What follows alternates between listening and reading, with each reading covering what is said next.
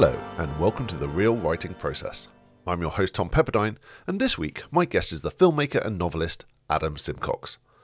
Adam came to my attention when I picked up his debut novel, The Dying Squad, which not only has a killer first line, but a fantastic opening page, and then a brilliant supernatural crime thriller for the rest of the book. I caught up with Adam as he was beginning the promo for the sequel called The Generation Killer, which is also a fantastic book, and Adam invited me to meet him in the private members bar of Picture House Central in that there London. Now, am I a sucker for glamorous locations? Yes. Did I squeal like the yokel I am when I saw a famous landmark out the window? Also, yes. And did I leave such a childish and unprofessional noise in the interview for your amusement? Of course I did. But finally, before I play the jingle to introduce the interview, do I have one last juicy tidbit for you? No.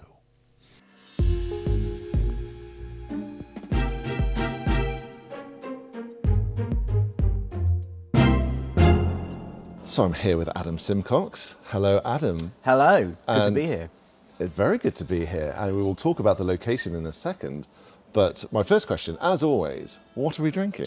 We are drinking, quite unusually for me, Coca Cola. Yeah. It's a little bit of a hangover drink Okay. me. So I was at a gig last night. Oh, very nice. Went to see Phoebe Bridgers. Oh, wow. And I could have slunk into the after party because it was the final night of the tour. Nice. But such is my commitment to the podcast game. Oh, I went straight home, mate. Oh. I went straight home.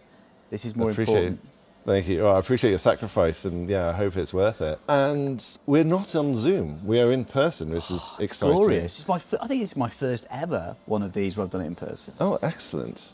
And uh, you've chosen the location. Would you like to describe to the listeners where we are? I have. We are in the Picture House Central members bar, which is in Piccadilly Circus, and which is one of my regular writing haunts. It's like probably the best value members bar in the world. Like you, you pay like a hundred pound for the year, Yeah. and you get four free cinema tickets.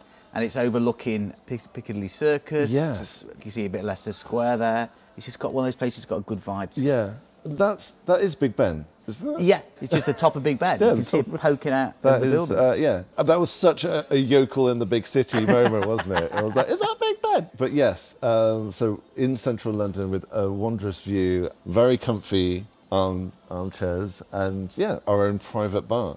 And music that I will do my best to not have to pay royalties for and will filter out. So, yeah, so how long has this been one of your writing haunts? That's a really good question. I'll tell you what, pretty much since it opened. And it was one of my genuine traumas of lockdown that I couldn't come to places like Yeah. this to write because I hate writing at home. Hate it. So this was what this was right from the very start. It's been one of my favourite places to come in mm. London. It was one of my top three Yeah. places in London. This bar. Well, if you're saying top three, I need to know the other two. in terms in terms of writing, there's also Foyles. Oh, yeah, yeah. Top floor on Foyles. Yeah. in Charing Cross Road. It's a fantastic little right spot. Mm-hmm. Really fucking expensive in that place. Hot chocolate's a four quid. Oh, four jeez. quid. But it's again, it's a place with a great sort of vibe to it. The other one is like a local cafe to me. Their hot chocolates are significantly cheaper.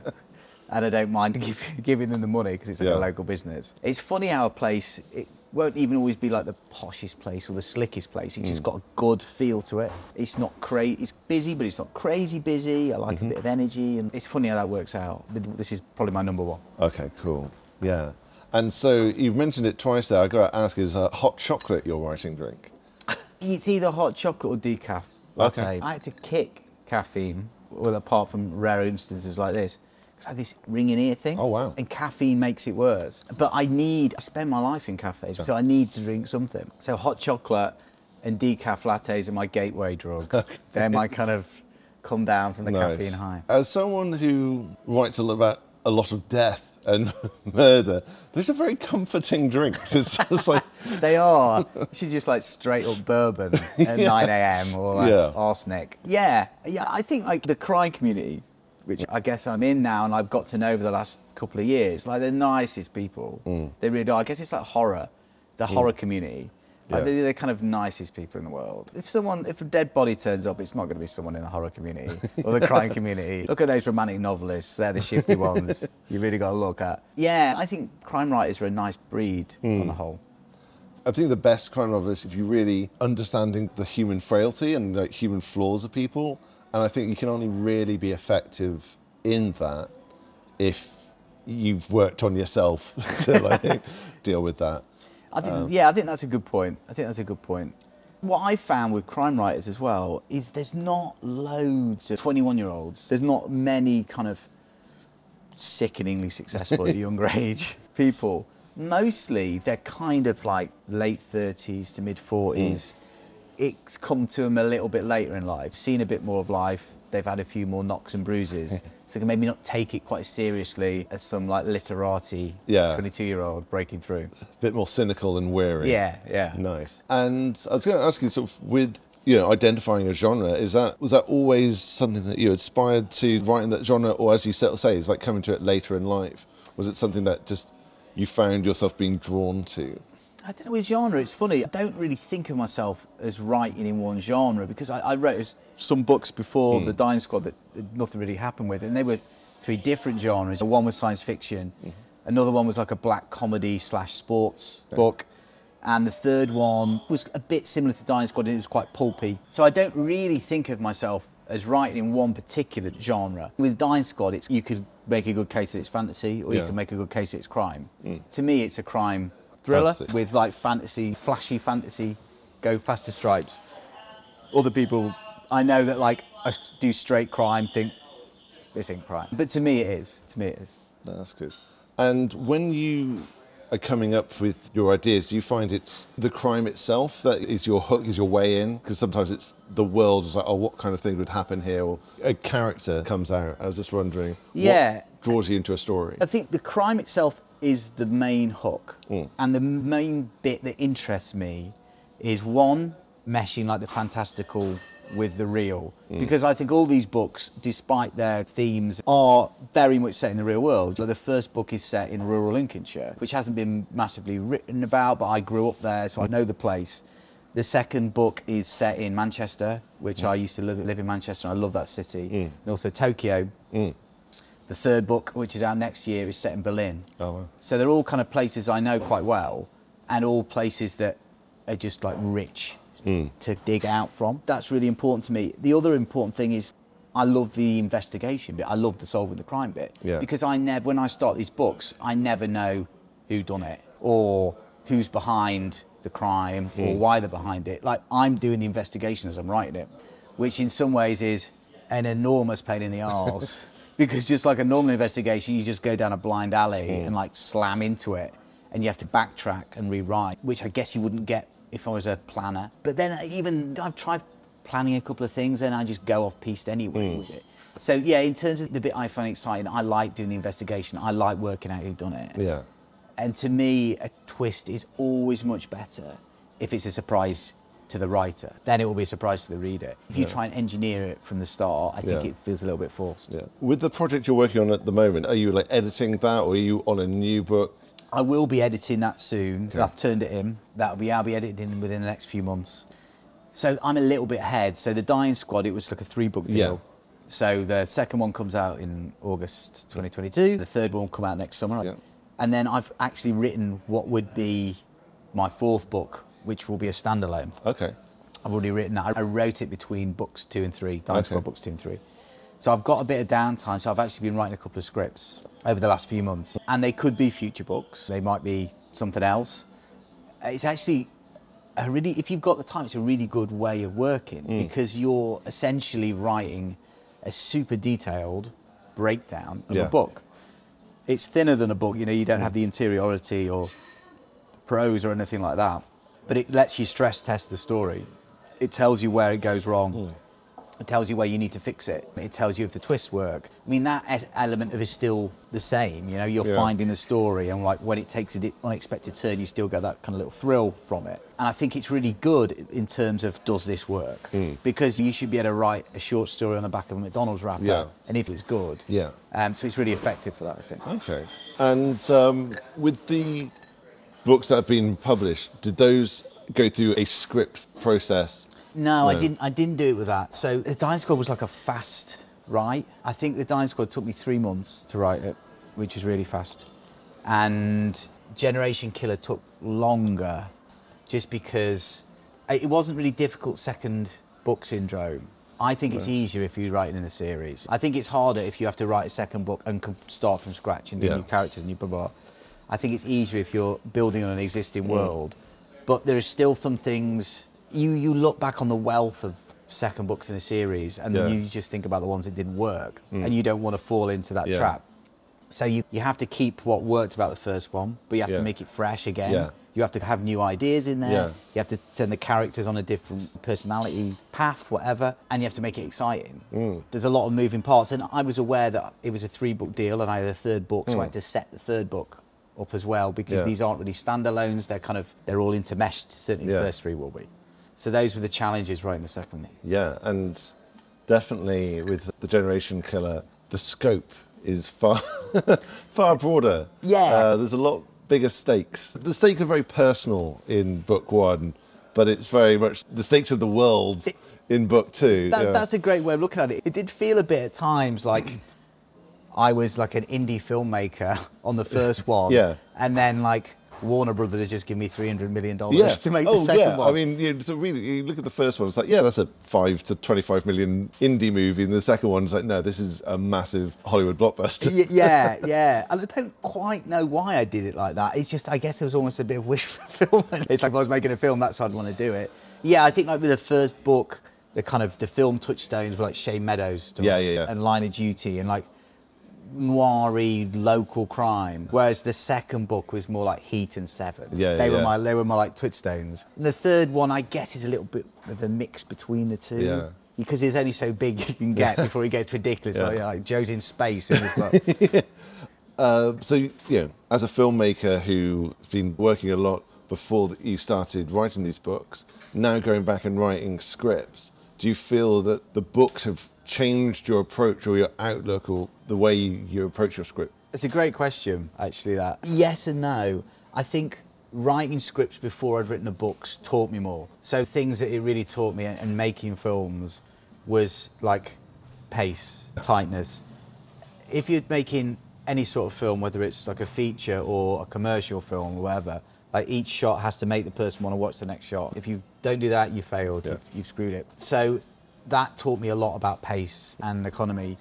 When I've switched back to doing novels, I think I've still got a little bit when I'm writing a script as if I'm making this film.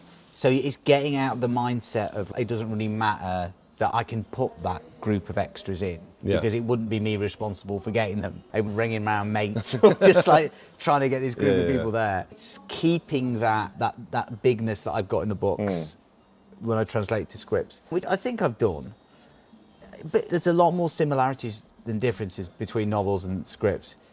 It is kind of a different discipline, but it's not really. It's not if you're a novelist, so I'm going to be a plumber. It's still writing. All the main bits that make a good book make a good script. Yeah. And there is more show than tell in a script, but there's not loads more. Hmm. And it's still the things you need to get right in a novel are the things you need to get in a script. Yeah. Interesting characters, plot development, paciness. Why do, does this deserve my time? Sort of thing. And you mentioned it, how you're not much of a planner. With scripts you've been working on recently, has that been the same sort of thing that you'll discover as you go? I've, yeah, I have actually.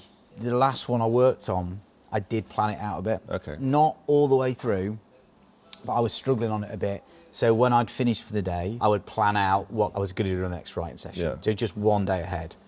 And sometimes it changed. It'd been a long time since I'd written a script, and I didn't have quite the same confidence that I do with sitting down writing Mm. Yeah. a novel. So I almost needed to hold my own hand a little bit on it and say, okay, that's what I'm going to do the next day. Because I think writer's block, I know some people say they get writer's block. That's a luxury I can't afford. Mm. yeah. I've got to earn money. You don't have writer's block if you're like working in McDonald's or doing any other number of work or working as a nurse or a doctor. You've just got to do the fucking job. That's not a luxury I can afford. I can't just afford to sit and stare into space for eight hours. So yeah, I, that just kept me honest. If I knew what I was doing the next day, then that just took the pressure out. Mm. Yeah.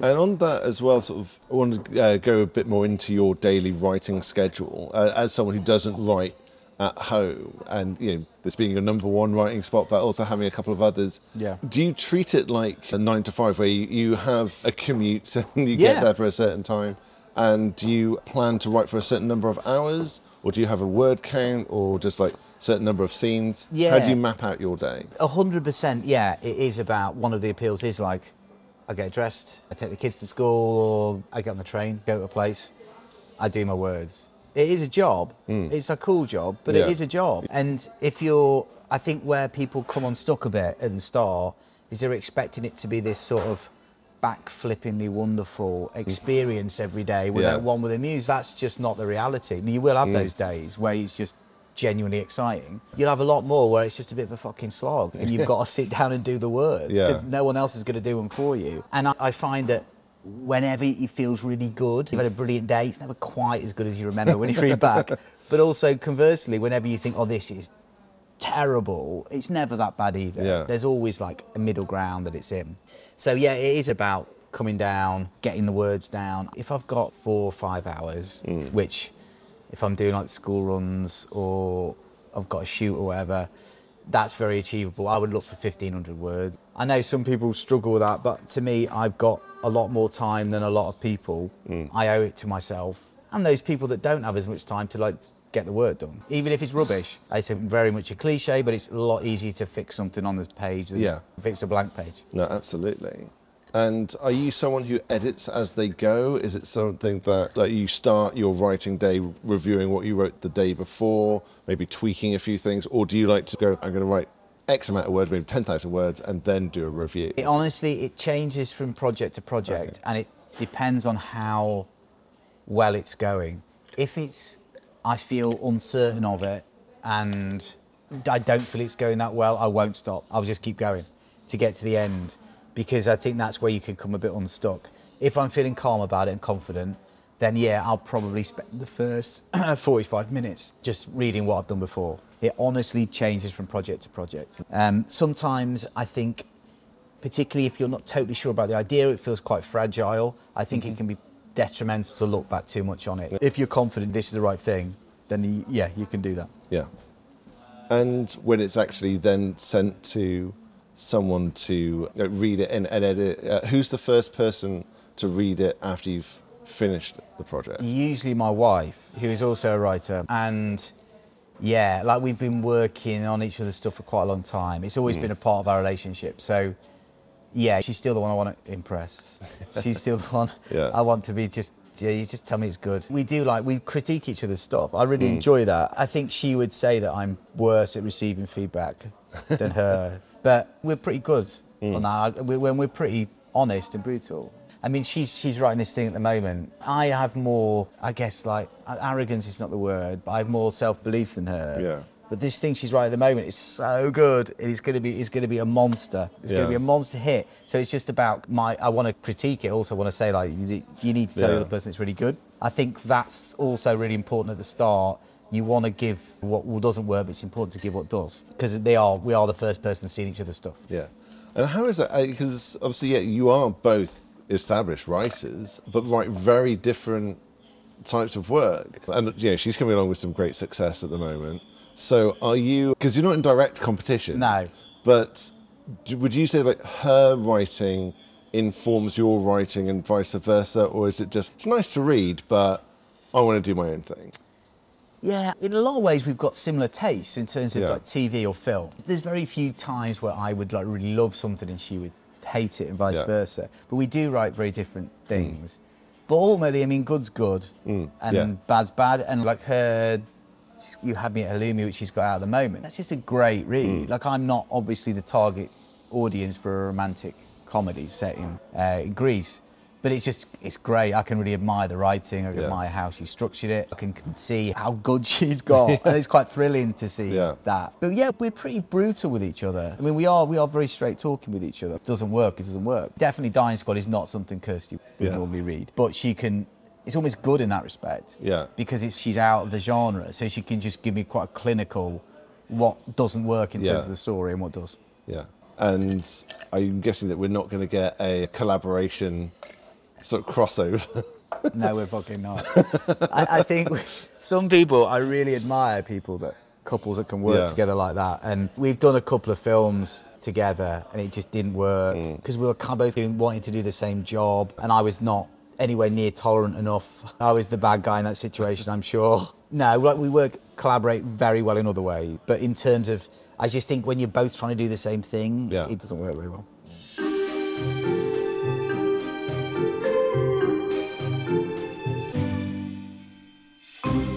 And we're back post jingle with a new drink. We're on the comfort drink now, so you've got the decaf latte we on the coffee. So yeah, what I want um, to talk now is actually more about your process uh, with the story. Obviously, we've covered that. You know, is the crime that sort of initiates the story. To you. Are there elements of fleshing out the world that you find challenging? Is it quite hard to do authentic characterization? Does that come quite easy? Is that quite fun to do? And the world building, how long does that take? Is that something that you plan out a lot of the world beforehand, or is it just on the fly? You're inventing the mythology. Uh, yeah, it is on the fly. I did a book club once, and they couldn't quite believe that I'd be insane enough to just try and world build to the extent I do on the fly, and it is it is insane. Even though all there's all these fantastical elements, I always try and make it real. I mm. try and make it like a tangible thing that people will recognise. You find you're good at some things, and some things come easily, and some things are harder. The mm. world building is one of the harder things Yeah. to do, and I think most of my edit notes when it got to the edit stage with Gollancz were about world building. Mm. And with my agent as well, explain this, how does that work? That seems inconsistent with something else you've done. Because it doesn't matter what rules you write, you just have to stick to them. Yeah. You can't break them. I saw something recently and it was like a supernatural crime thing and it just broke its own rules and really wound me up. Yeah. Like you have to, if you don't want the reader or viewer to feel cheated, you have Yeah. to stick to the rules Yeah. and no matter how weird or crazy they are. Yeah. So the, yeah, like I love dialogue. That's easy. When it's a dialogue day, I think I'm going to be done in two hours. when it's a world building day, or if I'm writing action, you just think this is going to be a slog. This is going to be hard work. Yeah. Each word is going to fight me on this. That's just the way it is. So, with the challenges of world building, is it you're just strongly reliant on editors that pick stuff up, or do you actually now have the murder whiteboard with bits of string and pictures? Like, how do you uh, keep track of it all? I should have that. It was good in a way because I'd pretty much written the second book before the first book came out. So I could go back and retrofit little bits. The same with the third book as well because I'd written that before the second book came Yeah. out. I think if there'd been a bigger gap, I would have really struggled and that it would have been better to plan it. But in terms of the world building, you can let your imagination run wild, which is brilliant in a way. But when it is, you are trying to write a realistic urban fantasy novel, mm. you have to rein yourself in a bit. And it's again, it's getting that balance of bringing loads of new ideas into each one, Yeah. but not like gorging it in ideas. You read some stuff that's so brilliantly inventive, but yeah, I feel like I can't catch my breath because mm. there's a new thing coming half a page Yeah. up. I think you, you need time to let it simmer a bit and Yeah. linger and let the idea soak in. Yeah. I mean, with the challenges of world building, is there an appeal to write more real world stuff? I like, I definitely with the Dying Squad series particularly, I like the real world stuff is the bit I really like writing. It's the stuff I enjoy the most. It's the biggest challenge hmm. because you are in the real world. There are very specific rules you're uh, to adhere to. Yeah. But it's the bits that just all set in the pen, which is like the hmm. afterlife purgatory bit. I'm always trying to balance that with thinking, oh, this is just all made up. this doesn't make any sense. Yeah. This is fucking nonsense.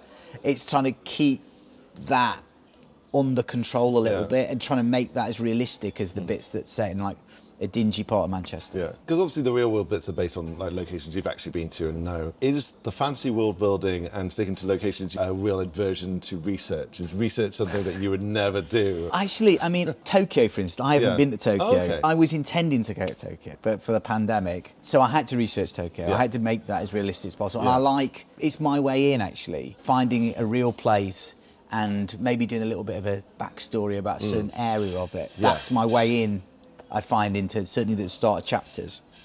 The third book, which is set in Berlin, and it's almost a historical thriller element to it, so it follows this character through Berlin throughout the decades. I did a lot of research for that, particularly like the East German stuff, the kind of the punk movement in Mm. Yeah, yeah. Berlin, and I loved it. I mean, I really, it wasn't research; it was like it was just enjoyment. Yeah, I do wonder how the hell people did research before the internet because I can just like Google East German punks and you've got 50 entries yeah. or like what kind of car they would drive in that time.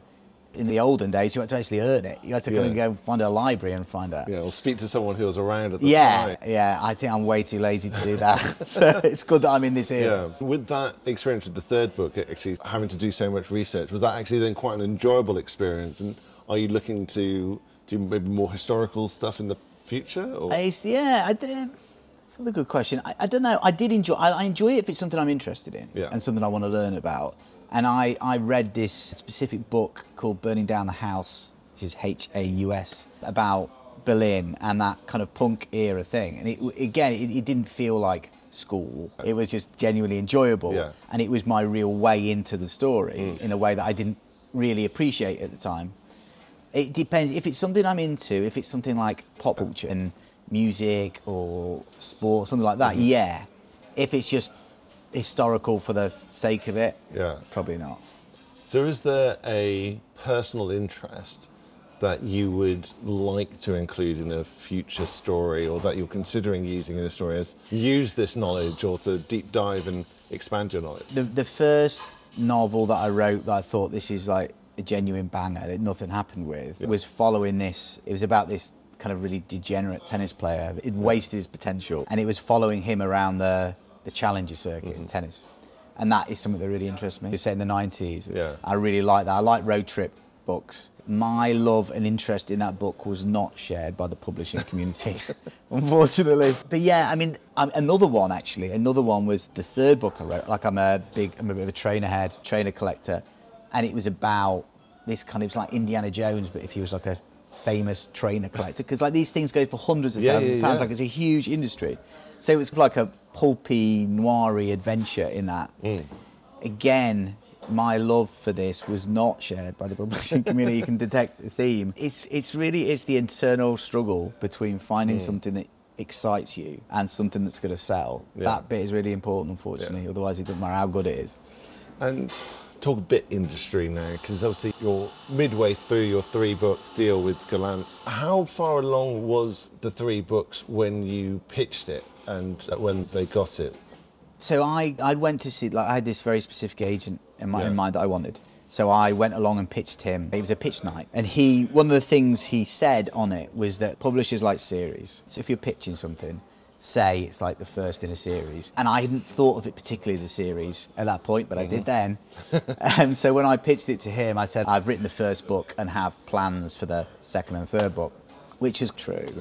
I, I had a vague idea what I'd do for the second book. I genuinely had no idea what I'd do for the third book. So when he said, you know, Gollancz, can you send Yeah. in your plans? So the third one was a bit of a back of a fag packet idea. But it was I think that's normal because you just you haven't written the second mm. but you don't know which way Yeah. it's gonna go. It is I think if you're writing a series like publishers do like Yeah. them because they could something they can potentially build up. They don't all doesn't always work like Yeah. that. Yeah, so I didn't really know which I knew how the last scene of the last book would be. Mm. I knew that. Yeah. I didn't really know beyond that. Yeah. And you've written another book since that's a mm. standalone. Yeah, be going out on submission with that. Right. I was going to say, what stage is that at? So it's done. I've done the kind of edit notes with my agent. Mm-hmm. My agent, sorry, my editor at Gollancz is actually leaving. So we're having to pitch it to someone different in Orion. It'll be really interesting to see what happens with it. Yeah. People seem pretty excited by it. I, it's a really interesting time to be in because it still feels quite fragile, the whole thing. So you have this huge effort to get an agent, and then Yeah. you have this huge effort to sell a book, and then try and build your career. And it's been like a wonderful experience, but still quite fragile. Yeah. Like these three books will be open next year. Hopefully there'll be more. I'm not finished. I've got Mm. plenty more stories to tell, but it's still. Unless you, I think you're Stephen King or Ian Yeah. Rankin or Aaronovitch, like the rest of us are just kind of, it's a little bit, you're never quite Yeah. sure which way it's going to go. But that's exciting in a way as well. So the standalone, is it in the same universe or is it a whole new thing? It's a different universe, Yeah. but it's paranormal and with a crime element. Mm-hmm. Again, it's sort of Stranger Things crossed with Gone Girl, okay. and it's based around the Rendlesham in- incident, which was in 1980 in Rendlesham Forest. Aliens were purported to be spotted Yeah. over the forest. And the thing that gave this a legit element was it was a US Air Force base that happened over. So they, they did the reports. So the premise of the book is the main character's mother went missing on the night of Mm-hmm. Yeah. the incident. And then 30 years later, they start to get transmissions from beyond. Yeah.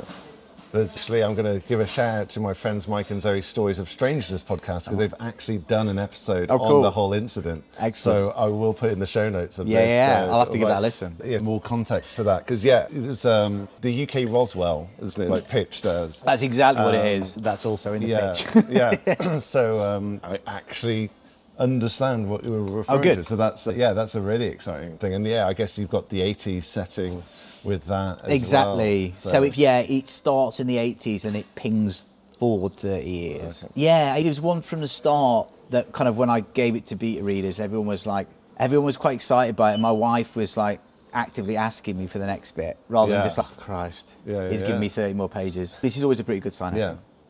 That's a, a really nice thing, I think, linking it to not an urban legend, but you know, actual like factual historical with a bit of mystery. Is that something that you're tempted to do again in the future, like sort of like looking at sort of real world mysteries and stories around Yeah, it? potentially, and I guess I did it a bit with, uh, which will be the third Dying Squad book, The Ungrateful Dead. It's, it's again, it's using that real life thing as my way Mm. Yeah. in, and then that that lets you kind of burrow in and build a world from Yeah. that. I always find I do much better if I have that little in. It also legitimizes it a bit. Yeah, if yeah, it's a real life thing, it just it, especially if you're dealing with the paranormal or Mm. the extraordinary, it just gives it a bit more grit and credence. I think. Yeah, no, and it's uh, like something to anchor Yeah. the events around. Hundred percent. And I think also like they can save your arse a little bit in a writing stage. If you're struggling, you've Yeah. always got this kind of real thing to go back Yeah. to, and it does ideas germinate from. it. Yeah, absolutely. That's really cool. Yeah, I can see why there's a lot of excitement around that, and I'm excited for that as well. Thanks, man. Cheers. Is it just because, yeah, as a, a filmmaker for like most of your career, was there a strong desire to go back to scripts as just because of the length of time that books take and they're, they're very solitary? Yeah. What was the drawback for screenplays for I you? I think I, I would feel I've failed on some level if I don't get something made Yeah. as a script. I would feel like that's how I got into the creativity, writing scripts and making films.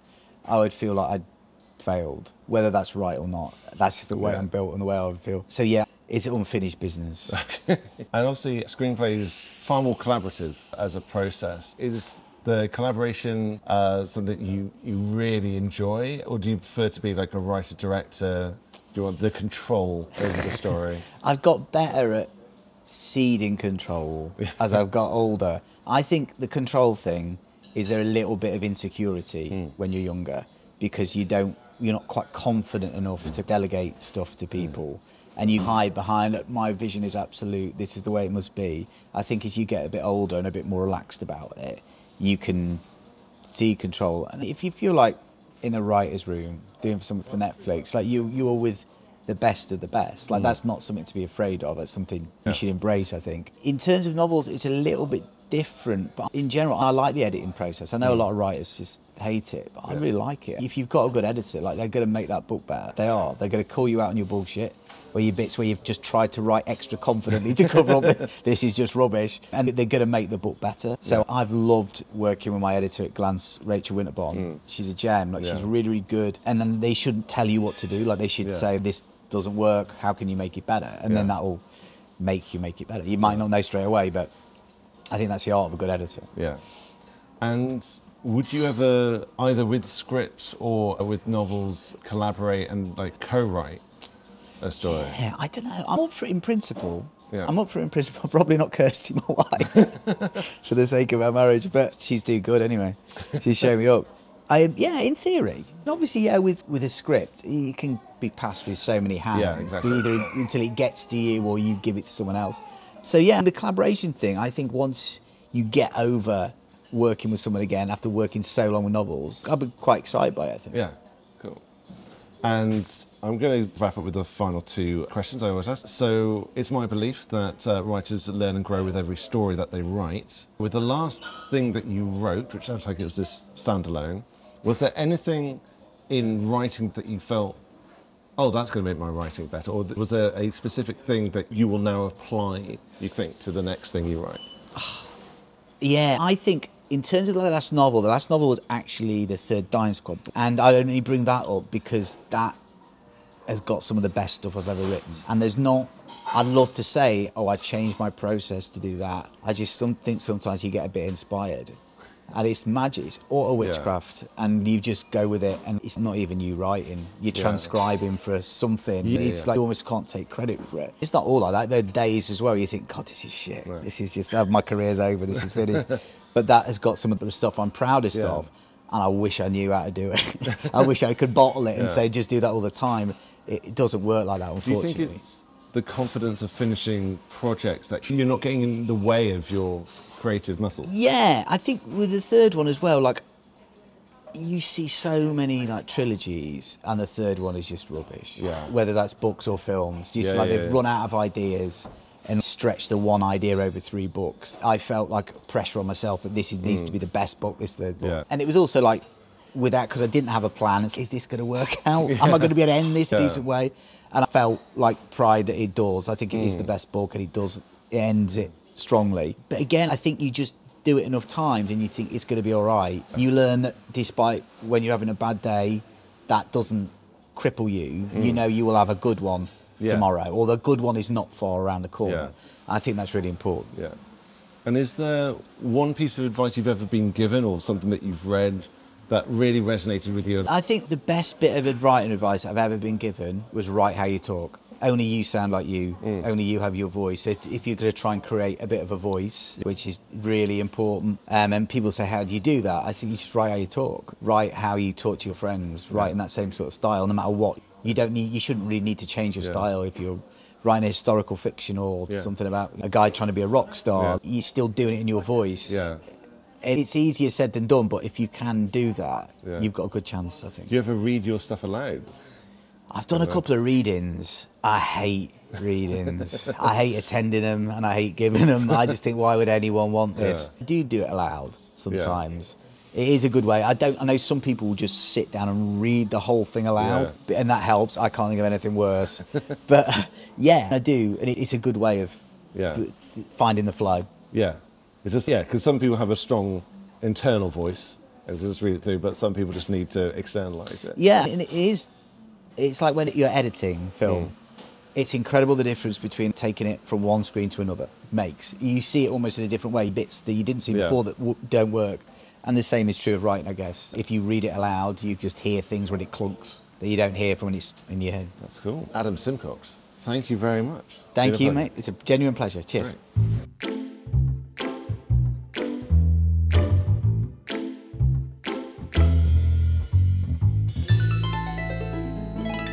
And cheers to you. And that was the real writing process of Adam Simcox. Now, he said it in passing, but I'm pretty sure I got an exclusive on his third book being called The Ungrateful Dead.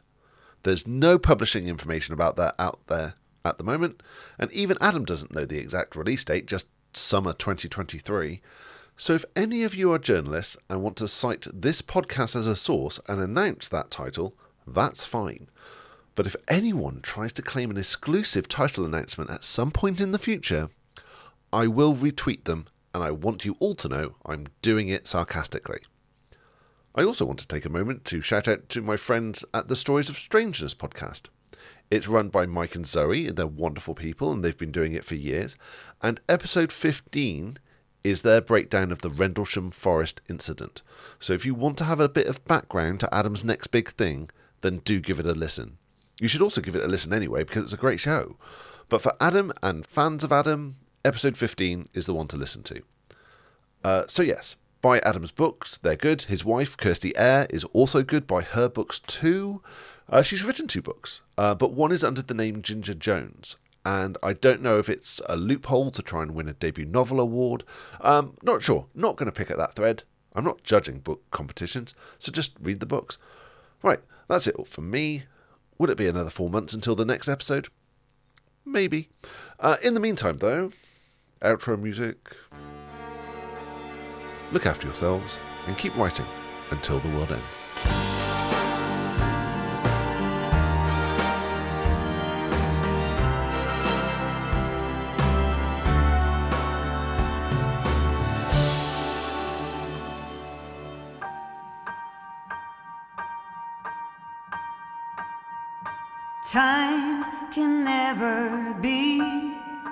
Trusted friend or your sworn ally. No, it's the harshest mistress of all. And life is just a chain of moments spent, a thousand hellos and